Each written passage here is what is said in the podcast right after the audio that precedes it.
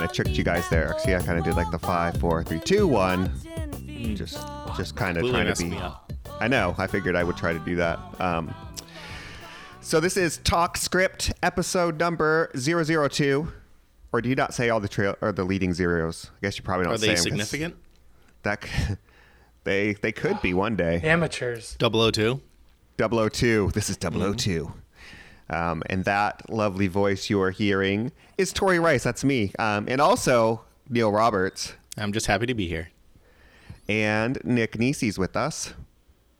Oh, And you guys um, got back, or not really just got done, but last week or something Well, like that. it's the that. magic of podcasting. We can say that we just got back. That's a good point. No one really knows. Um, through the magic Yeah. of editing. Robot Nick. Robot Nick. We're off to a good start here with Robot Nick, no one on the Um, podcast will hear Robot Nick probably, but we did. but we did. That's Slack good says I have a slow connection. Oh, but I'm Of recording course. locally. It's fine. Of course. Yeah, exactly. All right. So anyway, you got back from Nebraska uh, JS conference or something. What is what is that exactly? I don't think I've heard of this before. Um, Nick, do you know anything about this thing? I know a little bit about it. Uh, so Nebraska JavaScript Conference is a conference that uh, I run with six other organizers here in Omaha, and this is our third year doing it, and it's our second year doing this podcast about it. Thanks, Omaha. so, where so where did this take place this year? Um, a cornfield or a, uh, a cattle ranch or? Uh, so it took place at the Scottish Rite Cathedral in downtown Omaha, uh, which is the home of the uh, is it the Freemasons? You better get this right, or they're coming after you. I know. Trust me, like I don't. We've been through this before with with North Korea. Um, well, it's like the Scottish Rite, right? So what is Yeah. that? Freemasons or Masons. Knights Templar or Illuminati, whatever. Like they're one of those secret organizations that you think's supposedly running the world, but it's really just a bunch of people getting together and planning out how to exterminate the population of the world. That's not the same thing, people. So Yes. okay, so every year, um, so they don't even. They're smarter than me. They're they're not getting into this. Um, so uh, when you do these, uh, you you have a theme based on where your um, where where it's taking place, right? So um, Right. I think the first year was at a zoo, right? Yes, it was at the Henry Doorly Zoo in Omaha, and which is the number one zoo in the world according to Omahans. And it's great. It is it is pretty great. Um, that one, uh, we we had a uh, JavaScript in the wild theme. Um, so I dressed up as a like 1930s British hunter. Think of uh, the hunter from the Jumanji movie, not the the Rock Jumanji movie, but the Robin Williams Jumanji movie. I can't believe that's happening. Oh man, I, know. forgot. I'm excited. Oh, Um, and we had it inside of the aquarium that's at the zoo, and that was a lot of fun. There was a Like inside the like a aquarium? 50 yeah, there was a fifty thousand gallon Underwater? tank, uh, as the backdrop. it was a dunk Uh, tank the to the back of the shark conference. tank. So you were outside of the aquarium. Uh, they had a, a convention center attached to the aquarium with its own set of aquatic uh, wildlife in there.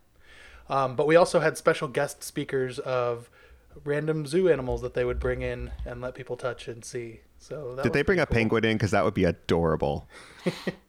They brought in like a um, a snake and some kind of rodent. That's not fun. I don't remember. I know. Yeah, They- it wasn't anything cool. Wait, they brought Uh, in a snake and then they cool. brought in a rodent? Was it just feeding time? okay. Um, Uh, last year it was at the um, the Omaha Durham Museum, which is inside of a 1940s uh, train station, like a commuter train station, that is now just a museum, and it's a very cool building. And so we had a whole trains theme, and uh, I, as the MC uh, each year, dress up for these for these themes, and I was a, a train engineer. And this year, uh, as you can probably guess, we did not go with a Freemason with a kilt theme, right? theme. You went with kilts instead? we did not. Uh, we kind of did stayed away from that that whole thing, and we went instead with uh, Wizards theme and magic.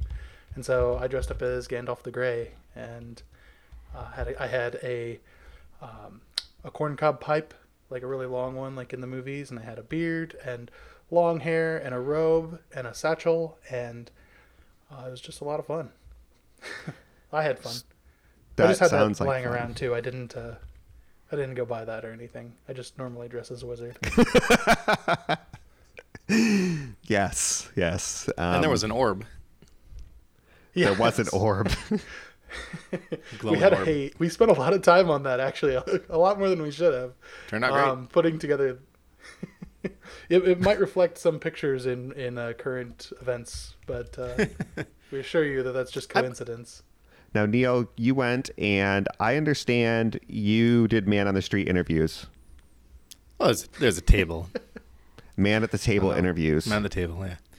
Um, so it's kind of what we did last year, where we were able to sit on a lot of the morning uh, talks uh, and then interview people um, after we had seen them. This year, we also did a couple of ones where we hadn't seen their talk, which was fun too, because then it's a different kind of interview. Uh, it's more, uh, you know, it's less about exactly what they talked about and more just the general uh, idea of what they're talking about.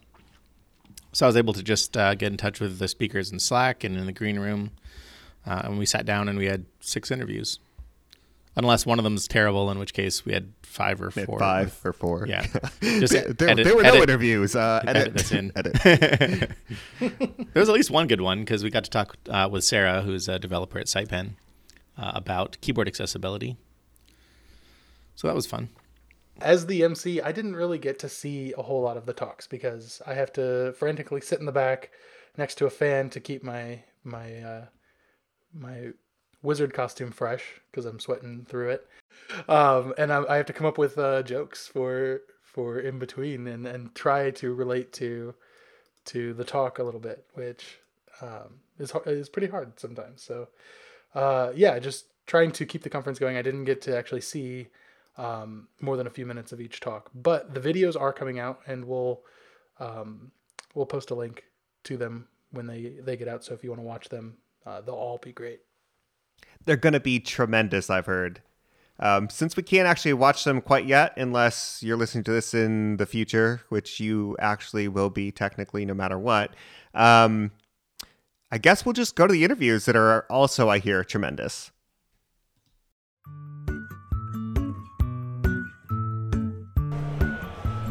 Hi, uh, here at uh, Nebraska JS. I'm talking with I'm Divya Sasidharan. Do I have to explain what I am? yeah. If you want to say uh, uh, what you do uh, and what brought you here. yeah. Um, so I'm a web developer, and I currently work at the Knight Lab, which is a journalism-centric lab at Northwestern University. So I work on building tools and applications for journalists and newsrooms, Great. and I work on mentoring students. Oh, cool. That's fun. Yeah. Um, and what'd you talk about today? Um, my talk was on Virtual DOM uh, in its vanilla form and kind of how it works, just peeling the layers behind it so people understand what it, you know, eventually does. Yeah, Yeah. we- we've gotten into VDOM a lot at SitePen. And one of the things that, and you touched on it in your talk, that I thought was really neat is that I think for most people, when they first heard about it, they thought that it was going to be completely impractical to have this whole layer of abstraction on laying out the DOM. Yeah, definitely. Um, I think even when I heard of it, heard about it, that was what I kind of assumed, because it just seemed extremely like perf- like intensive, Like wasteful. wasteful just Yeah. to save all of that um, in memory, and because it's not just one tree, it's two Yeah. or two versions of your DOM, which seems ridiculous, but. Um, I had been doing a lot of research and reading about it just because I had that question and didn't realize that like game development engines actually use this and game development engines are very well known for being high, highly performant because people are constantly thinking about how to render quickly and if Yeah. they're using it it has to be Yeah, so I wanted to bring up is I thought it was neat to use that example of here's this extremely performant system in gra- in graphics rendering pipelines uh, where people do the same thing. And you know, I was uh, thinking as well that uh, in I think Chrome as well, they do something very similar where they have like a front end for the objects that they're going to eventually draw out as well. So it's it's neat that this is kind of a, a proven uh, approach to things. Yeah, I think so because I think it's an idea that uh, like browsers are starting to use because I mean rendering has always been an issue. Um, and tough. so it's tough, yeah. Yeah. And so browsers kind of have to think a lot about how to optimize for it because developers do think about these, but browsers try to make it easier for developers so they don't have to think a lot about it and they can focus purely on their application. Yeah, what I love about these kind of APIs is that if if we figure out another optimization for how we uh, manipulate the DOM in order to leverage another improvement or work around some other aspect of the rendering pipeline, someone can easily implement that in their VDOM implementation. Yeah, definitely. And you kind of see that a lot because um, the, the example I talked about in my talk was Matt Esch's v- virtual DOM, which is, um, I think Elm uses it in their implementation of virtual DOM, and React uses something different. But there's so many different people who are coming out with their versions of virtual DOM, um, and some Each getting better. each getting part, better yeah. and they're like oh this is because virtual dom is essentially just a rendering pipeline so Mm-hmm. um, what you can also add into a virtual dom is the state management so it's not just virtual dom it's something on top of it which is like kind of what gives each of these their flavors of like different flavors of virtual Yeah, dom that's yeah why so many people are writing their own approach to it. right yeah yeah, it's neat seeing people kind of play off these different ideas with each other. Because mm-hmm. that's you know that's kind of what's happening is it's more remixing the same ideas, yep yeah um, making a little tweak here, a little tweak there, and we're ending up with uh, crazy performance. that's going to get even better than it is already. yeah a lot of good ideas in that space What really sold when I was learning about VDOM, uh, what really sold me was keyed oh yes keyed nodes. yep yep like that's I think that's one of the neatest things for me uh, when that clicked in my mind where uh, you know I was thinking about how do I lay out um, 100 1000 rows that are going to have uh, a ton of content in them. Um, what happens when I want to re-render those in reverse order? Right, yeah. or just with two with one row removed with with two rows removed. Uh, and when I learned about keys I'm like oh this is I think if I was trying to explain to someone very quickly what I think uh, the one place where I could see VDOM making a huge improvement is uh, if you're rendering a thousand nodes and you remove one, yes if they're all keyed, none of that DOM needs to be changed. That one, like basically, it's smart enough to figure out. I'm just going to do a remove child yep uh, Yeah. operation. Yeah. It, and for someone to write the equivalent code to keep track of, of all that oh stuff yes yeah them themselves like you know not thinking about VDOM but just someone that is like I'm gonna I'm gonna render 100 rows with a ton of content Mm-hmm. I'm gonna figure out when one thing is removed that's a it's a mess Mm-hmm. Yeah. to be able to do that and I don't think that you really gain that much performance on it Yeah, not yeah, definitely. I think there's a there's a really cool um, Medium post. I don't know what his name is, but he goes by Death Mode or Death Mood, um, and he wrote this article that's really well explained of how to write your own virtual DOM. Um, and it's That's a fun. it's a naive implementation, so it does a level by level tree comparison. Um, so it does a good job if your nodes are in order, but the moment your nodes are not in order, it doesn't. So the keying aspect of it is kind of an added level level of complexity that if you were to write on your own, that would just add so much more additional code and complexity to Yeah. your yeah. I love that that that's a, such a neat aspect of um, VDOM stuff now too is that it's a coding exercise Yes. Um, I mean, when I got into programming, I know that was one of my favorite things is to be able to download this code example Mm-hmm. and type it in and then play with it. Like, it, Yep. it's so neat that we have this technology that is really giving us tremendous um, benefits and, Mm-hmm. and performance gains and like what, what a bunch of people have mentioned now, uh, like brain space gains Yep. Yeah. uh, and it's something that you can write on your own Mm-hmm. as a as a, a as a starting coding exercise. Yeah, um, I think I mentioned a little bit about that too. How um, it's kind of nice that we don't have to make those decisions. Like if you use React or something that uses Virtual DOM, Yeah. you can kind of rely on that framework to do the, the, the work for you. Exactly. But there's a lot of value in kind of going into into the weeds to figure out like how those pieces are put together. Um, especially like you know React Fiber came out Hmm. recently, and that's just like the reconcil they redid the reconciliation engine Oh, cool. um, and it's much faster because it works in threads. So it Hmm. kind of like, uh, if you think about it, like again, you don't necessarily, if you use React, have to really understand how it Mm-hmm. works. But if you read about it, it's fascinating to see like the changes and optimizations they make, and kind of try to use that as a problem solve, like a personal problem solving Yeah. challenge. Like how would I have approached that if I were to build it? Um, which is always nice because as developers, you always want to feel like Yeah. you're contributing code or you know doing. Also, fun. so much of this is open source. I mean, I don't know Yeah. Mm-hmm. of any vNode implementation that isn't open source. Like, if you're really worried about it not being right for your project, you load it up. You see what your performance is. Mm-hmm. Yep. If you know, one of the things we run into with the vNode implementation we're using is that it's terrible for reversing Mm-hmm. node order. I mean, that is really hard to detect, right? Um, but it's something where you can you can write code that says, "Is everything just reversed?" Yep. To right? check. and, yeah. and then I can I can look at it in reverse order and then run my my DOM manipulation. So it's something where if it doesn't suit me, I can go in and I can fix it because it's Yep. just it, it's it's data science, right? Like Yeah. it's it's it's something that you might learn in a computer science in college where you're saying, how do I look at this data in just a different way, Mm-hmm. so that I can make sure that I accommodate the things that I'm working on too. Mm-hmm. Yeah, definitely. It's thinking about problems in different ways. Yeah.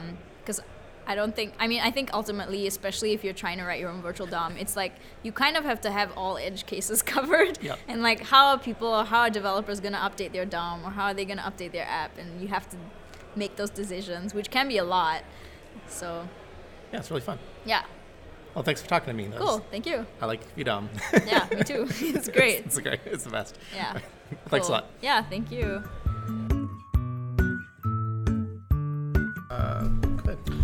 Hey, so uh, my name is Lon Ingram, and I work for Retail Me Not. Um, and there I focus on frameworks and tools, and um, in particular on performance. So I end up running a lot of, uh, I'm responsible for the website being fast, and so I end up running a lot of uh, performance experiments. And so that's what my talk was about, is um, uh, sort of high level, uh, the process that I approach uh, performance experimentation with, and how I try to do so in a way that is um, rigorous and um, reproducible so that other folks can repeat my results and also rapid so it doesn't take forever. Um, yeah.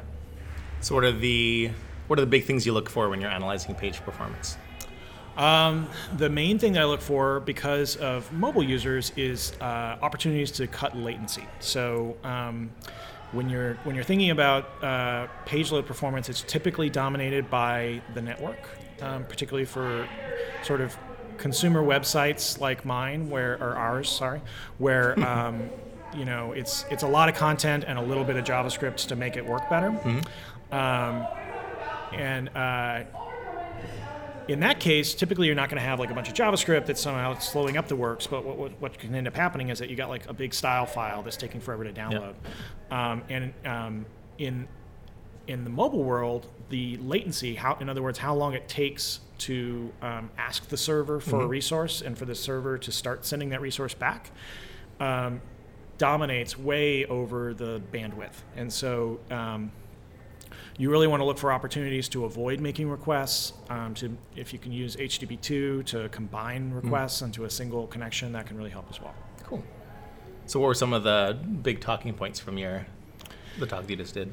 So the the talk sort of lays out um, at the beginning a motivation for why we should care about performance, because performance is one of those things where people can get real sort of, um, you know, like doing it for the fun of it and for its own sake, which is fun. But when you're working for a business, you should be trying to deliver value.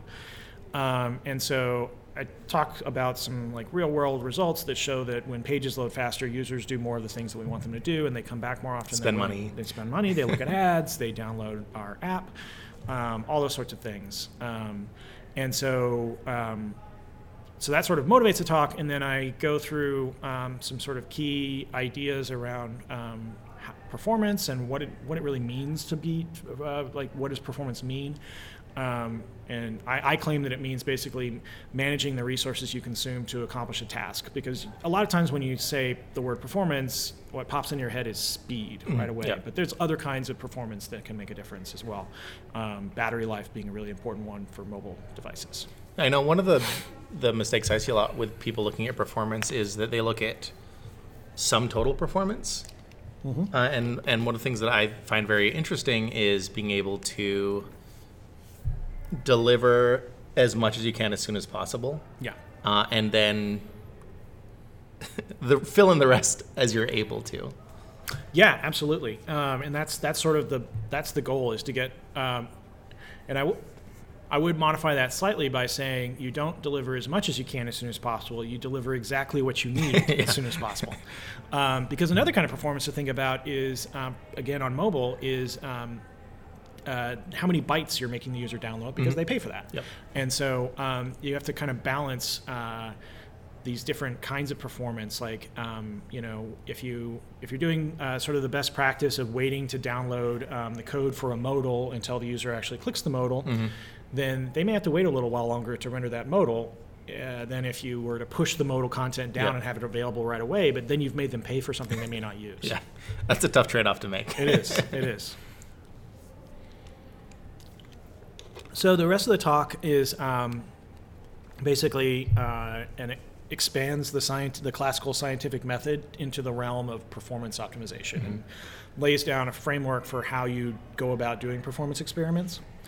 Um, and at the end, I introduced this weird, janky tool that I built called um, GroundHard um, which is a name I'm very proud of. Uh, and the way it works is that it allows you to capture a HAR, which is basically uh, a snapshot of a page load. It records all of the requests and the responses. And so, what's interesting about this is that this allows me to replay that page load. So, a browser connected to GroundHard when it requests, say, I've captured the homepage of retailmenot.com when it goes to retailmenot.com, it doesn't actually connect to our servers in the real world um, out in the cloud. It connects to um, Node.js servers running inside of a VM that replay what I had captured. Um, and so this is kind of cool. It allows me to replay the exact same page load under different network conditions. So I can vary only the network conditions and have a much more accurate picture of, of what's happening. But what's more exciting is that you can edit the HAR. The HAR is a JSON file. And so if you want to do, do things like figure out, huh, I wonder if using WebP images would be faster than PNGs, you can literally just replace all of the PNGs in the HAR with WebP and change the URLs to fix it all up and then replay it and measure it.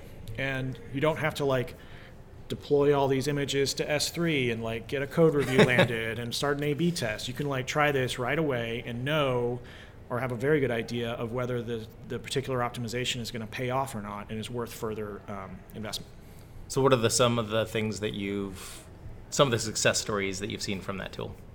So we use the tool actually to improve the render performance of our site, and we were able to use it to um, to try out different ideas. And um, the end result was that we made our site uh, render twice as fast, which was pretty cool. What were some of the things that you changed to make that happen? So to make that happen, um, we um, one big change that we made was we um, we switched to HTTP2, which was a Mm, yeah. huge amount of work.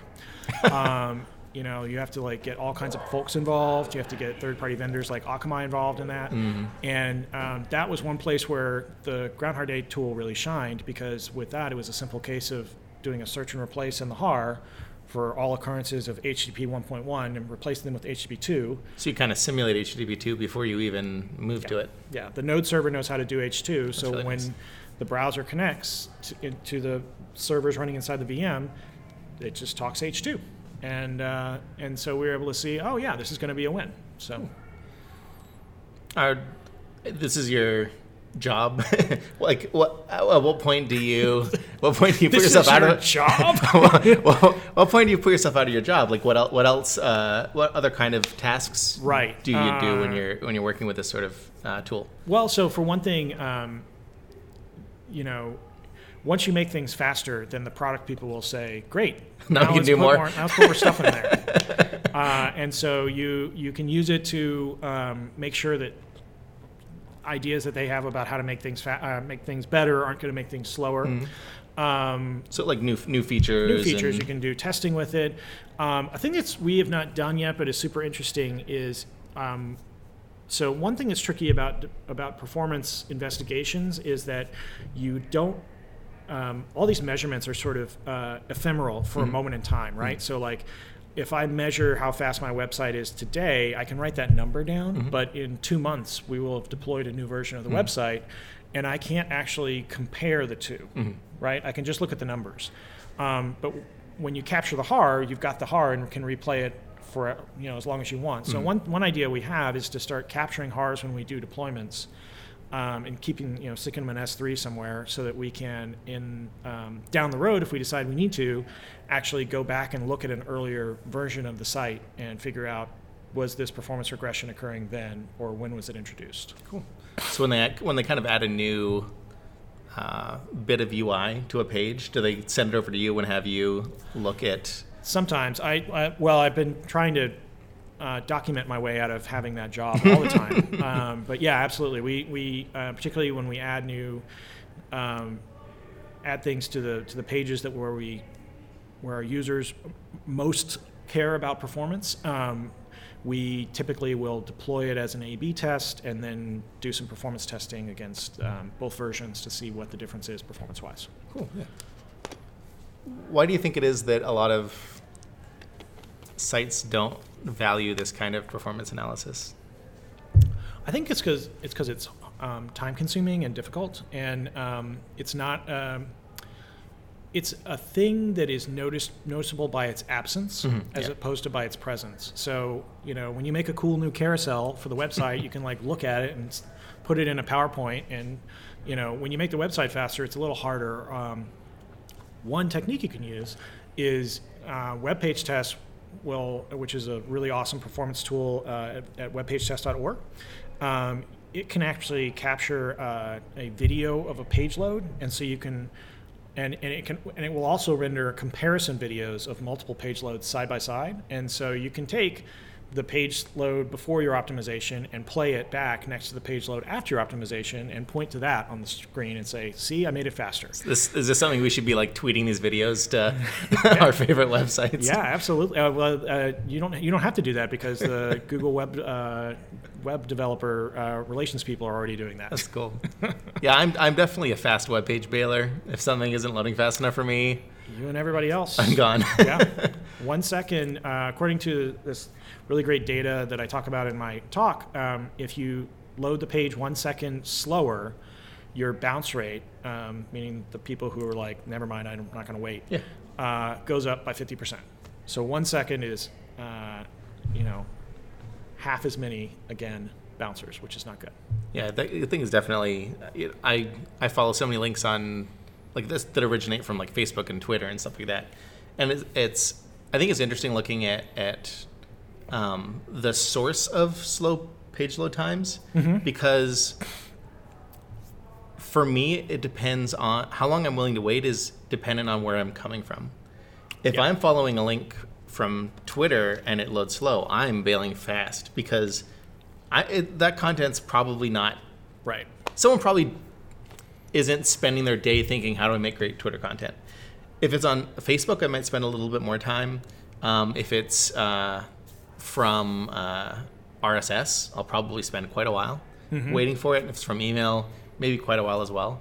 Um, is that is that something that that is is talked about uh, in terms of source? Uh, we don't really talk about it in terms of source, other than um, annoyance at how Twitter's uh, link redirection thingy is Oh, so yeah. slow.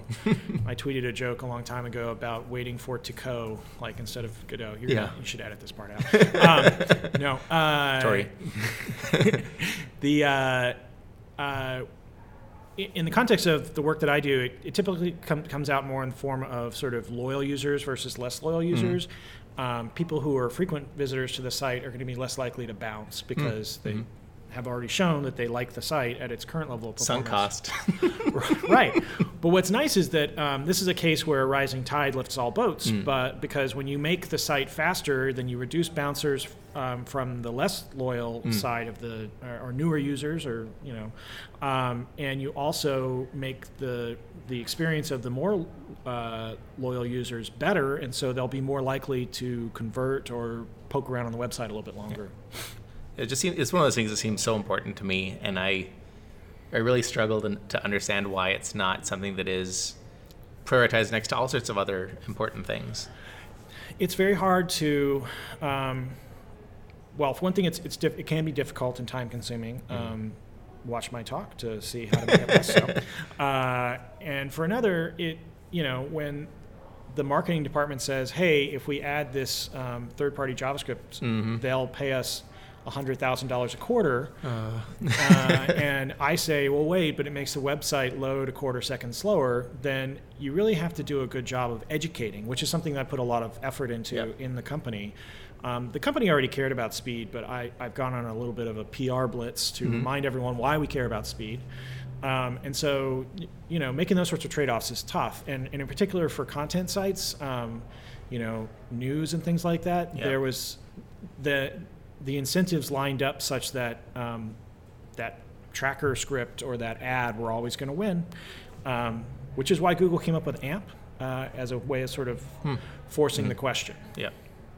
No, I think that that is definitely interesting to think about things in terms of incentives because I, I think a lot of us probably here today like to think about uh, egalitarian incentives, Right. like that that goodness for goodness sake. Um, but it, it is interesting to think about how many industries there are that are um, adversely affecting incentives that are giving people incentives that are that are bad. Um, and it, I do think uh, there's probably a tendency for us to stay out of those industries, but it, it, it's something where uh, I, I'd be curious to think about how many industries how many industries we can disrupt that we don't necessarily agree with. Absolutely. Um, and, you know, uh, what was important about AMP was that Google was in a unique position to sort of make the, the these other industries to, to fix the incentives, essentially. Um, now, there are other aspects of AMP that are sort of troublesome and I won't go into, but um, one thing that I think is super interesting is um, uh, doing automatic improvements to performance. Um, so, you know, you have these tools that generate sort of heuristics about like, hey, you should, you know, inline your CSS, which is the thing that I talk about in the talk. But um, it, I think that it might be possible down the road for Ground Hard Day to actually be augmented to, like, sort of automatically apply different um, performance optimizations because some of them can be done sort of without any real, you know, it's something a computer could do. For example, um, doing the inlining of the CSS. That's a thing that a computer can absolutely do automatically and spit it out and say like, okay, if you inline your CSS, if you do this engineering work, then you will make your page load, excuse me, a quarter second faster at the median, which you know, uh, and then hopefully that will be a thing that people care about. But um, yeah, so that, I think that there's there's a lot of potential there for um, sort of uh, figuring out how to help um, engineers who are you know they're building product as fast as they can, and unfortunately, performance is not often thought of when you're thinking about how do I like make the site cooler or have these neat features. Um, you really have to have a rigorous approach to performance that starts from the ground up, where you set budgets for how long it's going to take to do various things like load the page and um, stick to those budgets. But it's tough to do. Cool. Yeah, well, fingers crossed. Thanks for chatting with me. All right, thanks a lot. Okay, you want to introduce yourself, your name, and where you work, and uh, what your talk was about? Uh, I'm Sarah. I work at SitePen uh, and on the Dojo 2 framework, and I was talking about keyboard accessibility and sometimes screen readers. and you had a lot of cats in your presentation. cats are necessary. We're talking Yeah. about the internet. You need cats. So there's a cat and the keyboard. I think it was a, an old IBM touchpad or something like that. That had a little, Yeah. the little nubby in the middle. Yep. I think it was a. Yeah. So I thought it was uh, the the neat kind of intro to your talk was the TodoMVC example and how terrible that was. It makes me a little ragey sometimes that that's what we use to compare frameworks. It's so bad. Like every level of TodoMVC is so inaccessible. It's like it's almost like they tried, or you'd be hard put to make it less accessible if you did try. So like how tell us about how it's accessible inaccessible. So color contrast is awful. Like even I have trouble like seeing it sometimes if I'm. Mm-hmm. It's very very- gray. Yeah. If my like brightness is down or something and it's light out, yeah, it's very hard to see. Um, there's no focus styles. Like they removed all focus styles from TodoMVC, so you can't tell where you are with the keyboard. Um, and you cannot edit or delete a two with the keyboard. Like it's actually impossible. There's no way to do it without You a said mouse. The editing is a double click event. Yep. And the delete is a hover. Yes. And it's actually JavaScript hover, not even style hover. Does So- seem like a bad idea to do things in a hover. Yeah.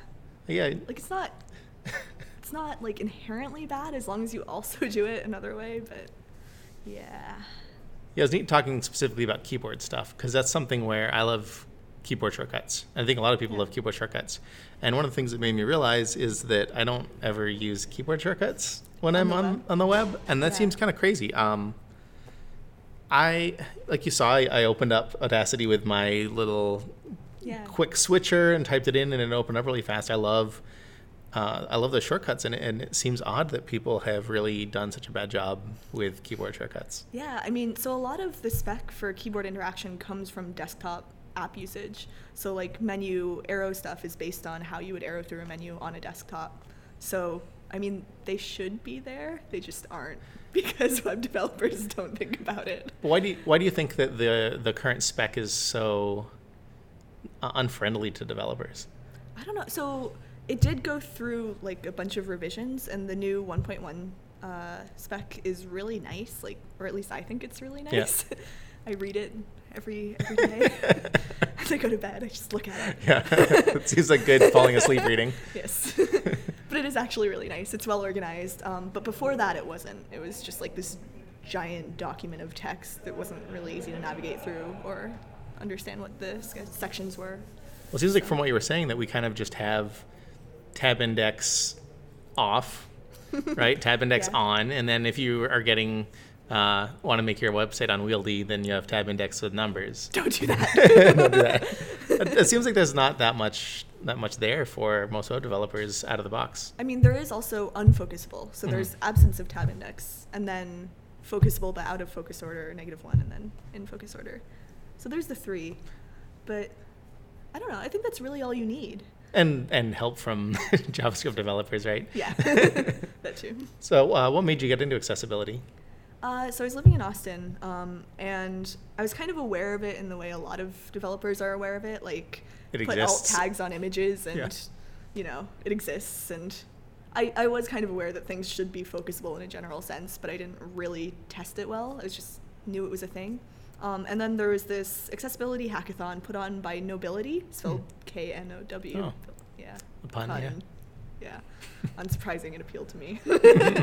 uh, but they put on this hackathon that's actually been going on for a while. Um, and it's centered around, uh, they connect developer teams with nonprofits and you make them a website, but they judge it based on how accessible it is. Cool. So I did that. They also provided a bunch of training and stuff. Um, so I did that, and then um, kind of luckily after that, we got this giant government contract. Um, so mandated accessibility, and there was like this whole legal thing where we'd be on the hook and could get sued if it wasn't. So Yeah, mandated accessibility does help a lot. I actually ended up reading through all of the laws, like the Yeah. um, the old uh, what's it called? Man, as soon as I have to talk, now I'm blinking. I talk about this all the time. I had, to, I had to actually write our VPAT, which I don't know if you've ever written one, but it's this document where you talk about how your website is accessible. Like you describe That's all fun. things. Yeah. Alex, yeah, we, you know, we had a talk on stories this morning, you know. Yeah. It's very boring story because it's a document for like submission. Yeah. Early, uh, like, like I want to talk about a couple of examples you did because I thought the one where you could accidentally tab into invisible content Yeah. was really funny, and like the fact that it it wasn't just that it was doing something off screen, right? Because that would be bad. It actually opened it up. Oh, it didn't. Which- I opened Oh, it you up so opened you it could up? see what was Okay. going on. Because otherwise, So it's even it's it is really hidden off the screen. Yeah. That because that that's really crazy. I mean, if it did open it up, then it'd kind of be okay. And maybe I didn't Yeah. explain that well enough. if I didn't open it up while I was Then it the was example, just- then you wouldn't know. You're just pressing tab Yeah. eight times for no reason. yeah. Yeah, I mean that seems that seems like a really uh, not great thing to do if you're thinking of accessibility at all. Yeah, and it's so common too. Yeah, I mean your advice of just going to a website and pressing tab over and over again, I think is definitely a way that I would start approaching things. Yeah. Um, but it is it is really the whole the whole passive active thing uh, is where I thought you start straying into where toolkits really need to help. Yeah. Um, and I've worked with a number of different focus managers, and I don't think I've ever understood how they work. and I I think your talk uh, kind of went into a little bit of, of detail about that. Uh, kind of how would is there something out there uh, in any of the JavaScript tools that you've used that is any good? Um, so I think focus. It's it's an odd thing. I think focus managers are essentially there to to deal with whatever framework you're doing Mm-hmm. because if you're working with if you're not working with an app, if you're just working with a web page and the content is relatively static, like maybe you're showing and hiding things with CSS Yeah. but not removing them from the DOM, or you're doing it, um, uh, uh, well, yeah, or you're doing it yourself, Mm. um, and you're not managing it, there's no state, there's nothing like that, then you don't really need a focus manager. You can just call focus on things because you know they'll be there. Yeah. Um, but you start needing a focus manager when when you have like a render cycle or something and you're not entirely sure when an element is actually present and visible. You can't call focus on something with display none, for example. If you Mm. try, it just won't work. So you need to make sure things happen in the right order and I think that's what focus managers are for. So it's hard to say like if I've worked with one that's good because they're all there to deal with a specific challenge presented by a specific framework. Is it something that you think you want to do as part of our Dojo 2 efforts? Definitely. Because we don't want anyone to touch the DOM, and otherwise you can never call focus. So we need to. Actually, I mean, I fixed a bug where um, someone was popping up a dialogue uh, and it was trying to remember where it was launched from Huh. and restore state from it. Uh, Yeah. And if you launched it programmatically, it would die in the craziest sort of way. Interesting. Um, and that's, I was looking at that and I'm just like, it seems like something should be able to handle this. And that's where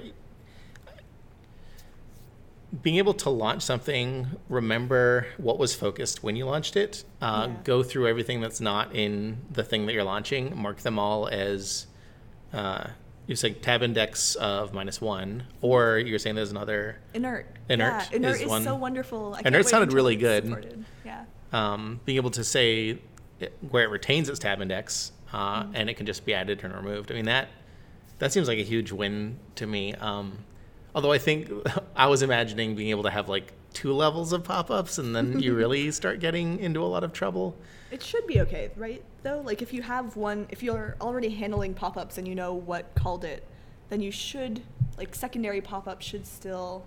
You just have like same, you'd have like layers of inert, I guess. Yeah. That you'd have to pop on and off. So Yeah. it's it's still kind of you know it's still tracking a little bit of state, Yeah. um, but it does seem like it's not as hard as I thought it was going to be. yeah. Um, Normally, it's just like telling people not to do the stupid things they're in the habit Yeah. of doing. Um, Well, the, I think the focus um, outline Yeah. is uh, so misunderstood. Um, I've I've always seen it, and it seems to to happen in the most inopportune ways, uh, where uh, you, you know happening when you when you click on something. Uh, I, you understand why it's why it's there, but you're not thinking in terms of keyboard navigation. It just looks Yeah. really ugly, uh, and people's first inclination is not to make it look pretty. People's first inclination is to Get completely get rid of it. Yeah, it's Um, unfortunate. There is um, so there is actually focus styles. I didn't really go into it when I was Mhm. talking, but there's actually another level where the focus ring in browsers nowadays. This wasn't always true, but recently um, it doesn't show up if you're just navigating with the mouse. Like if Hmm. you click on something now. It is focused, like it is document.active element. It'll be focused, but it doesn't get the focus styles Hmm.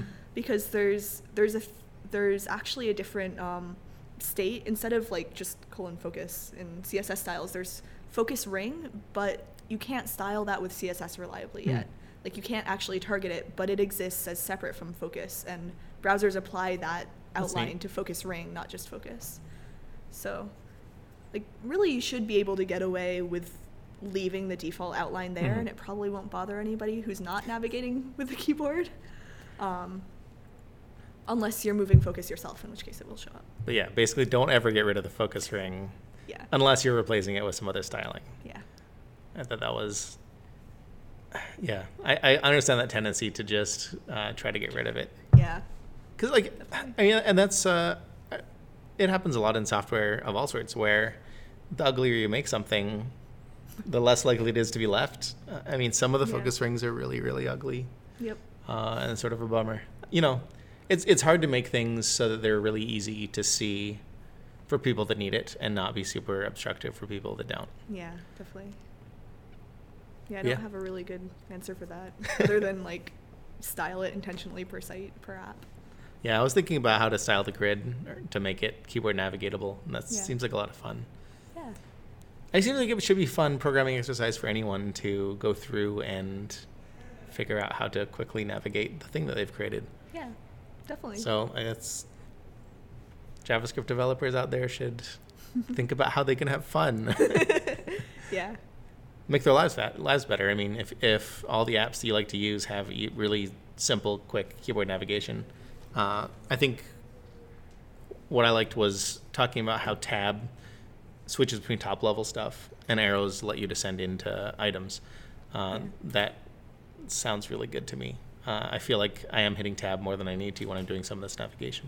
Yeah, definitely. I think that's definitely something to look out for because tab is like tab is like your basic I just want to go through things I can interact with and once you enter in something like dgrid that's that probably has a lot of focusable Yeah. stops. You don't want to Yeah. have to tab through all of that. Exactly. You just want to say, okay, this is a thing. Yeah, you want the screen reader to say like this is a table, and then you want to be like, okay, well I care about that table or I don't care about that table. Yeah, exactly. Instead of having to go through right. a ton of rows. and imagine like imagine you're on a page and you're somehow interacting like you go to it multiple days and you need to get to something Mhm. below the table or somehow it reloads or you do something you interact with the page some way and I don't know, it reloads the page. Imagine trying to get past it multiple times. well, we're talking about doing a grid that can potentially have millions of rows, right? Yeah. Uh, that's gotta. that, I, yeah, I think that illustrates why uh, top level tab is is important. Yeah, definitely. yeah so i i thought it was super interesting i i, I knew all of the stuff that you talked about Awesome. um and it but but it was still interesting to uh, i think i got a different perspective about how i would want to implement it um the, the tab thing i think is especially what interested me a lot Yeah. so yeah, Yeah. it was really fun thanks Awesome. You're welcome. Well, thanks everyone for listening. We're going to have another episode with the rest of our interviews coming soon. You can follow us on Twitter and various social networks. Uh, Twitter at SitePen, S I T E P E N. Um, on Facebook, we're SitePen. I know, weird, right? If you need help building a web application or modernizing some old bad code that no one knows what it does anymore, uh, or even just need some help finishing off uh, some new features that you're trying to get into your project, uh, SitePen can help. Check us out at sitepen.com.